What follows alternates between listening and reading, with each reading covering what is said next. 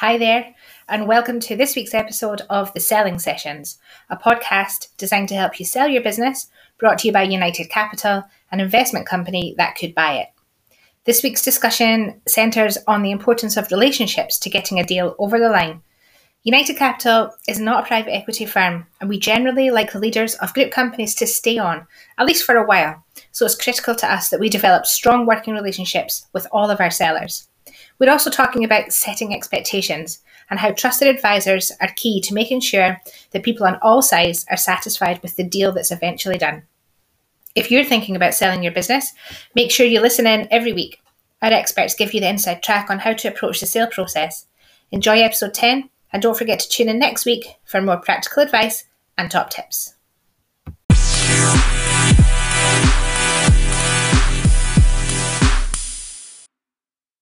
This week, I'm delighted to be joined by Usman Malik, uh, Head of Business uh, Services at Grant Thornton. Uh, by way of introduction, would you like to start by telling us a little bit about yourself and briefly how Grant Thornton can help those looking to sell their business? Sure. Morning, Paul. Uh, thank you for the uh, for, for, the introduction. Uh, so I'm a partner at Grant Thornton. I've been with the firm for over 20 years and been doing M&A for for most of that that period. I lead our uh, national uh, business services M&A practice. So we advise uh, owner managers, private equity, large corporates on uh, essentially buying and selling businesses. And in the instance of, of buying businesses, also uh, the ability to uh, we have the ability to raise capital to, to fund the purchase of, of, of those businesses. The, the, the, team at Grant Thornton, we have about 150 professionals across the country. So we're one of the largest uh, mid-market M&A businesses in, in the UK. Transaction sizes uh, vary from you know five million at the lower end up to 200 million at the top end. Um, and uh, yeah, delighted to be uh, uh, talking to you, Paul. Uh, absolutely, uh, absolutely delighted that you're you're on today. It's really appreciated uh, giving us a bit of your time, and I'm sure our listeners will be appreciate your insights as well.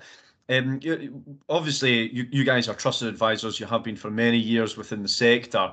Um, trusted advisors and setting expectations early. Why do you think this is so important?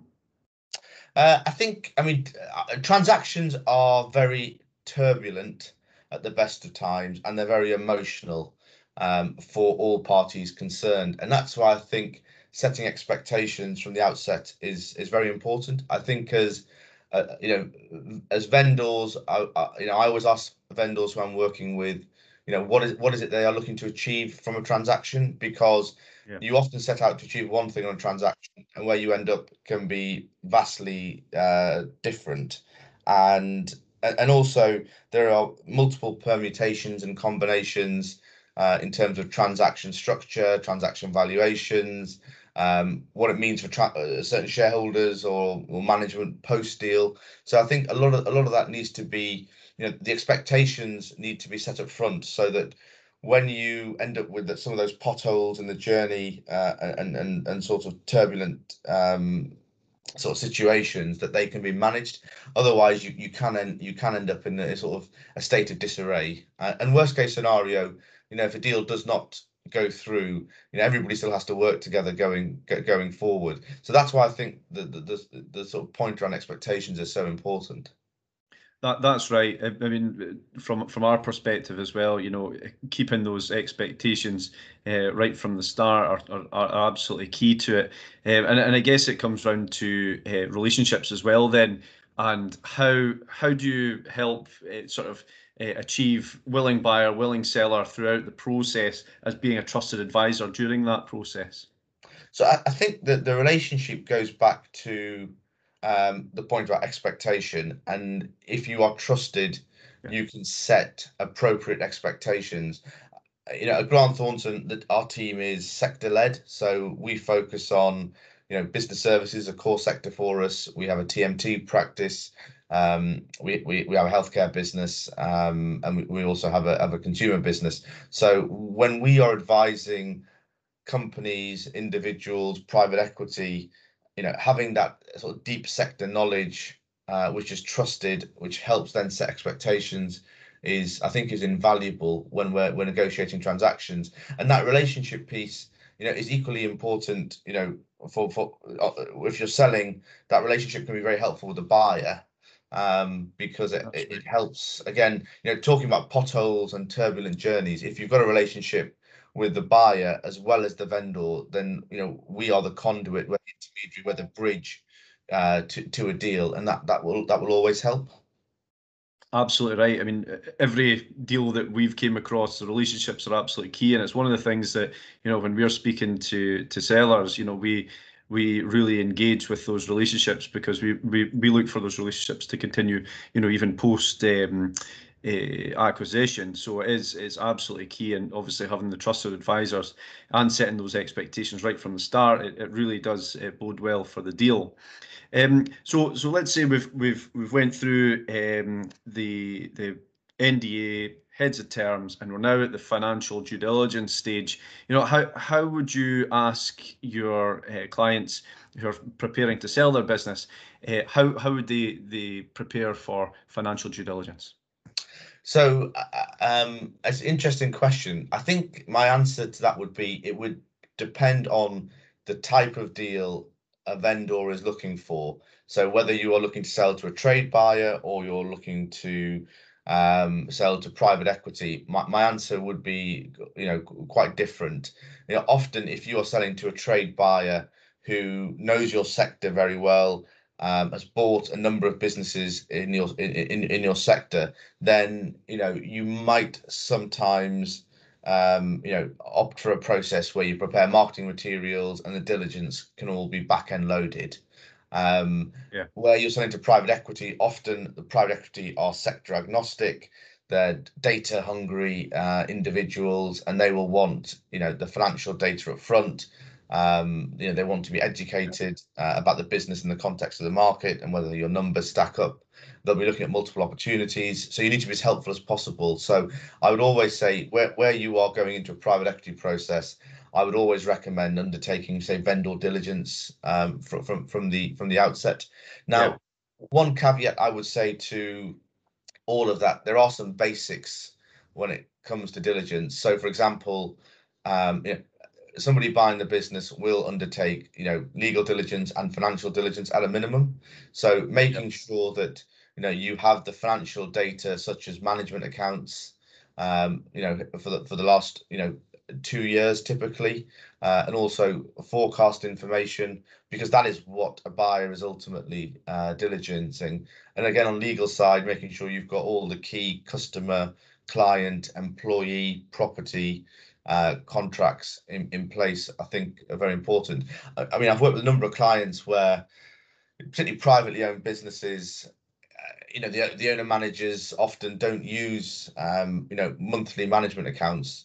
That that isn't um, you know a complete uh, blocker to to a deal, but making sure that you do have the underlying information, whether it be trial balances that can then be used for diligence on a, on a monthly or quarterly basis, um, is is very important. So I think the point I would make is there are some basics that you need to be prepared for in diligence, and then the type of audience you are selling to would also then make a difference as to how you approach diligence. Yeah, I, th- I think you're absolutely right. The type of audience is probably one of the key ones for us. I mean, we we're not a private equity firm. Uh, you know, we are looking for um, for the the the sellers to stay on generally. Um, obviously, if they're looking to facilitate an exit, then um, you know we would be expecting them to, to identify appropriate people either within the org uh, organization or without. Uh, out with sorry um, so so relationships are absolutely key for us whereas you know a lot of private equity firms they've got their own guys they'll just you know, um, essentially do a, a, page one rewrite of the of the, the, the management, and um, and of course, uh, you know, the relationships are, are, generally probably not as critical for them for uh, for what they're they're trying to do and what they're trying to achieve. So you're absolutely right. You know, you, you have to kind of tailor it to the type of audience in which that you're um, you're, you're looking to engage with. I suppose then, if we talk about financial mechanisms, um, such as deferred consideration, for example, what what sort of mechanisms uh, would you be looking at uh, on a day-to-day basis, and um, and you know how would you steer steer your client depending on the deal? Sure. I suppose uh, to be honest, Paul, it depends if I'm buying or or, or selling. So if I'm selling, I try to avoid um, deferred mechanisms at uh, at all cost, but they can be useful. Um, you know, uh-huh. when it comes to bridging potentially uh, differences in value expectations, or there are items which are contingent on performance uh, going going forward. So uh, you know, when it comes to deferred consideration, I, I would always start with what is the purpose of the instrument that you are using for deferred consideration. So are we bridging a valuation gap? Are we bridging uh, contingent performance or contingent balance sheet items? Um, is it a case that the buyer has a you know a, a, funding shortfall? So should it be a vendor loan rather than an earnout type type mechanism? So you know th those are some of the key thoughts that I have when I'm considering um, you know, a proposal for contingent deferred uh, consideration because con contingent consideration deferred consideration are two very different instruments. Yeah. And then how they are documented and the protections that sit behind those are also very different. Yeah, you're absolutely right, it, and it, it, depends on the deal, and it, it's hard to to go into into it when you know you don't have a deal in front of you, you know, to to have a look at, and and of course it is it's different for both sides. You know, obviously we try and, and see it from the seller side and, and the buyer side, even though we're buyers you mm. know, and um, but we, we do try and see it from the seller side as well, and of course, um, you know, trying to maintain that uh, willing buyer, willing seller throughout the process, and really looking for the win-win ultimately. You know, I think that that's that's the that's the ideal scenario for everyone uh, involved in a deal, and of course, that's um, that's where we're we're trying to uh, we're, we're trying to go there. Um, just on, you know, obviously you've got, you know, a huge amount of experience um, is there any sort of learning lessons uh, that that you've had over the over the many years, and um, what what would you advise a seller? Um, you know, with those learning lessons in mind, you know, things like could be, you know, prepare early, for example. You know, what sort of other um, learning lessons have you had over the years? Sure, I would be, um, you know, I'd be clear about the the deal that a vendor um, would like to do because that can save a lot of time and pain uh, going forward. So is it a 100% exit you're looking for, trade sale type of deal, or is it a you know growth capital, private equity, de-risking type type transaction? I think that would that would be that would be my first point. Where you have disparate shareholders, and a lot of businesses don't just have you know sole single shareholders. Make sure all the shareholders uh, are on the same page. If your management team is critical to the business uh, and critical to the deal going forward. How do you either bring them into the tent early on, or make sure you have a mechanism for bringing them into into the tent at the right at the right point in point in time? And then the, the final piece is, you know, preparation is hugely beneficial. So making sure you you have all that diligence, um, information, you know, ahead of a process, I think is invaluable. Um, I mean, you can often take a view well, let's go to market, see what is out there, um, and then work your way backwards. That is a strategy. Um, I wouldn't say it's the optimal strategy, but um, but you know if you are prepared from the outset um, for for diligence, then it will lead to a hugely efficient process and also enable a buyer to pay um, the, the the price they've offered in the first place based on initial information. Because I always say a deal is is almost you know like unpeeling an onion you you you start with initial information you then slowly get you know uh, beneath the various layers and and and as you go through more and more information is disclosed some buyers might use that to reprice others use it to confirm price some may look at using that information to change the deal structure. So you know it's the, the more information you have uh, the more robust information you have the, the the the better it is for all parties concerned Absolutely. I, I think that one of the, the, the key points there, you know, you've, you've, you've clearly outlined as well is, you know, if the seller has a, a clear expectation right from the start as to what it's going to look like, and their their position, whether you know they're going to be staying within the, the the business or whether they're actually going to be away, you know, on the beach somewhere, you know, what their exit is going to look like. And I think that a lot of the times when um, you are doing deals, uh, the seller uh, may or may not uh, realise what their exit is going to be. So part of that process is really a trusted advisor, you know, asking them that question and saying, well, you know, uh, what is your your exit going to look like here? What what is it that you're you're looking to achieve? Uh, and of course, there's other considerations as well. You know, whether that's you know uh, family, and you know you, you obviously touched on shareholders there as well. You know, setting the other shareholders' expectations as well as to what the deal is is is looking like and what um, you know. I've seen it before where you know one one of the the majority of shareholders have uh, wanted to do one thing and other shareholders are wanting to do something else. So it's yeah, it's it's it's sometimes you know hard to manage those expectations. But again, you know if you've got a trusted advisor right by your side helping um, on that uh, and, and looking at the commercials as well, you know again it's it's worth worth their weight in gold half the time because you know ultimately you know they're able to um, uh, help broker a deal and look for the win-win.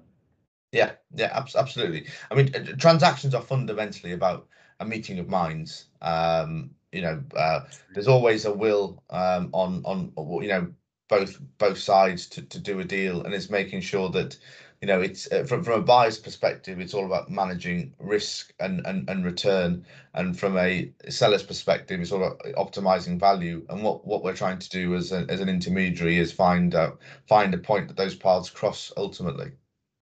Yeah, I, I, you're absolutely right. I mean, the relationships are absolutely key um, to to maintaining that that throughout the process, and it sometimes can be a lengthy process, as as you know. Um, you know, you could you could sometimes do a deal within three months, and other times it could drag on years. You know, so it's uh, it's it's hard to maintain relationships throughout those periods when you know if especially if um, things are you know quite contentious etc um, but really you know maintaining that um, that trusted advisor and and all, all, the relationships on both sides is is probably I, I would say one of the most important factors of uh, of of the, the the selling or or buying process because of you know ultimately you've got um, competing uh, arguments on either side, but at the same time, um, you know, when you're trying to get to the win-win, you know, when you're trying to ensure that there's a willing buyer, willing seller throughout the process, sometimes uh, the sides have to compromise. And and part of that, if you've got trusted advisor there who's able to give you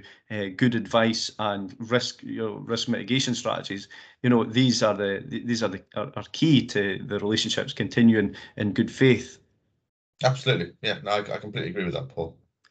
Um, just um, uh, just on on that sort of final point, if, have you got any other final sort of thoughts or, or, or, anything like that for any sellers that are that are, are perhaps you know um, thinking about their valuations and, and, things like that? Is, is there any sort of so, for example, um, we, we've seen it many times where sellers will come in, they've got you know really high expectations in relation to multiple for for various sector, um, and and of course it's it's really whatever a, a buyer will will buy it at.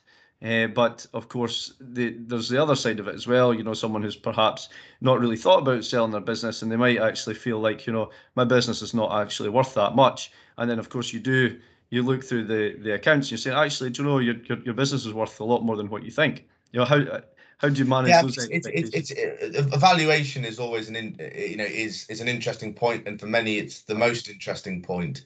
Um, you know, uh, people will always compare the value of their business to say the value of a, of a competitor in, in the sector. Um, and, you know, people will use precedent uh, comparables and quoted company multiples to, to form a view. And, and, uh, and what I will say is that that is the right benchmark. But obviously, when it gets down to the nitty gritty, businesses have different management teams, they have different customers, they have different geographical um, uh, coverage, they have different systems and controls, and that and that is what makes every business different and makes every business uh, valuation different as well. And and ultimately, the value of the of a business is the, the beauty lies in the eye of the beholder. Well, you know, when we go back to you know the seller, the, the willing seller, willing w- willing buyer um, sort of sort of mindset.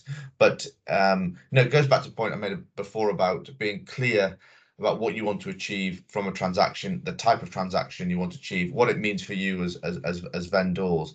I think that is you know that that that's a really really good starting point and always speak to you know individuals you know such as myself who can give you a, a fairly robust view based on our experience of, of multiples in the um, in the market and and one final point i'll make on valuation is that headline valuation commonly you know people refer to ebitda multiples that is one component of value on every deal because you have your headline value and then you have your, all your normalized working capital adjustments, uh, balance sheet items, net cash, net debt items, and, and and often you know that that enterprise value to equity adjustment in some instances can be a very material uh, number. Um, and often vendors will will say to me, "Well, I don't understand this point around normalized working capital," and and to, to break it down in the most simplistic form, every business needs a degree of working capital to carry on in its current format. When you are selling a business, you effectively have to sell your business if you're doing a goodwill sale with a level of working capital if you're doing a trade and assets deal or a balance sheet deal, that's that's separate. But if you're if you're selling your business for a multiple of earnings, to generate those earnings, you need a degree of working capital, and therefore that working capital has to stay with the business. So, I say everyone, uh, you know, a lot of people, I, I should say, focus on the headline number, but understanding the very the various components that get you down to equity value, which is what goes in the back pocket of a vendor, is yeah. is equally uh, as important. Yeah, absolutely. And, and you know, uh, negotiations and, and talks around working capital and release of um, release of uh, funds for the seller. You know, the, these are, are topical uh, points as well. You know, it's um, obviously one of these ones where we could probably talk all day about these. Yeah, I mean, it's a very uh, it's a, the, the, the normalized working capital and um, balance sheet adjustments are, are very subjective. And again, yeah. um, you know, it, it you know we often spend as long negotiating those points um, than than any other points on a on a deal.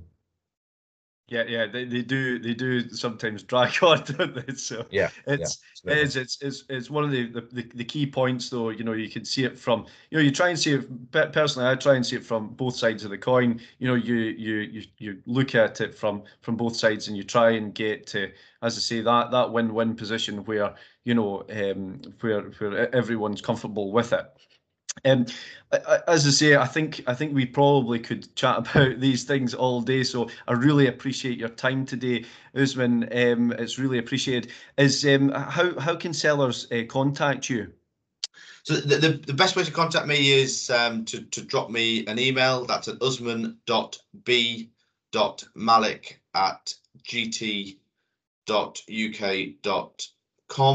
um, or or give me a call on my direct line, which is 0207 728 2321. And um, I'll be more than happy to speak to anyone looking at sort of selling their business or, or buying another business or, or, or refinancing. That's that's fantastic, Usman. Really appreciate, as I say, I really appreciate your time today, and uh, thanks very much. Great, thanks, Paul. Cheers. Thank you.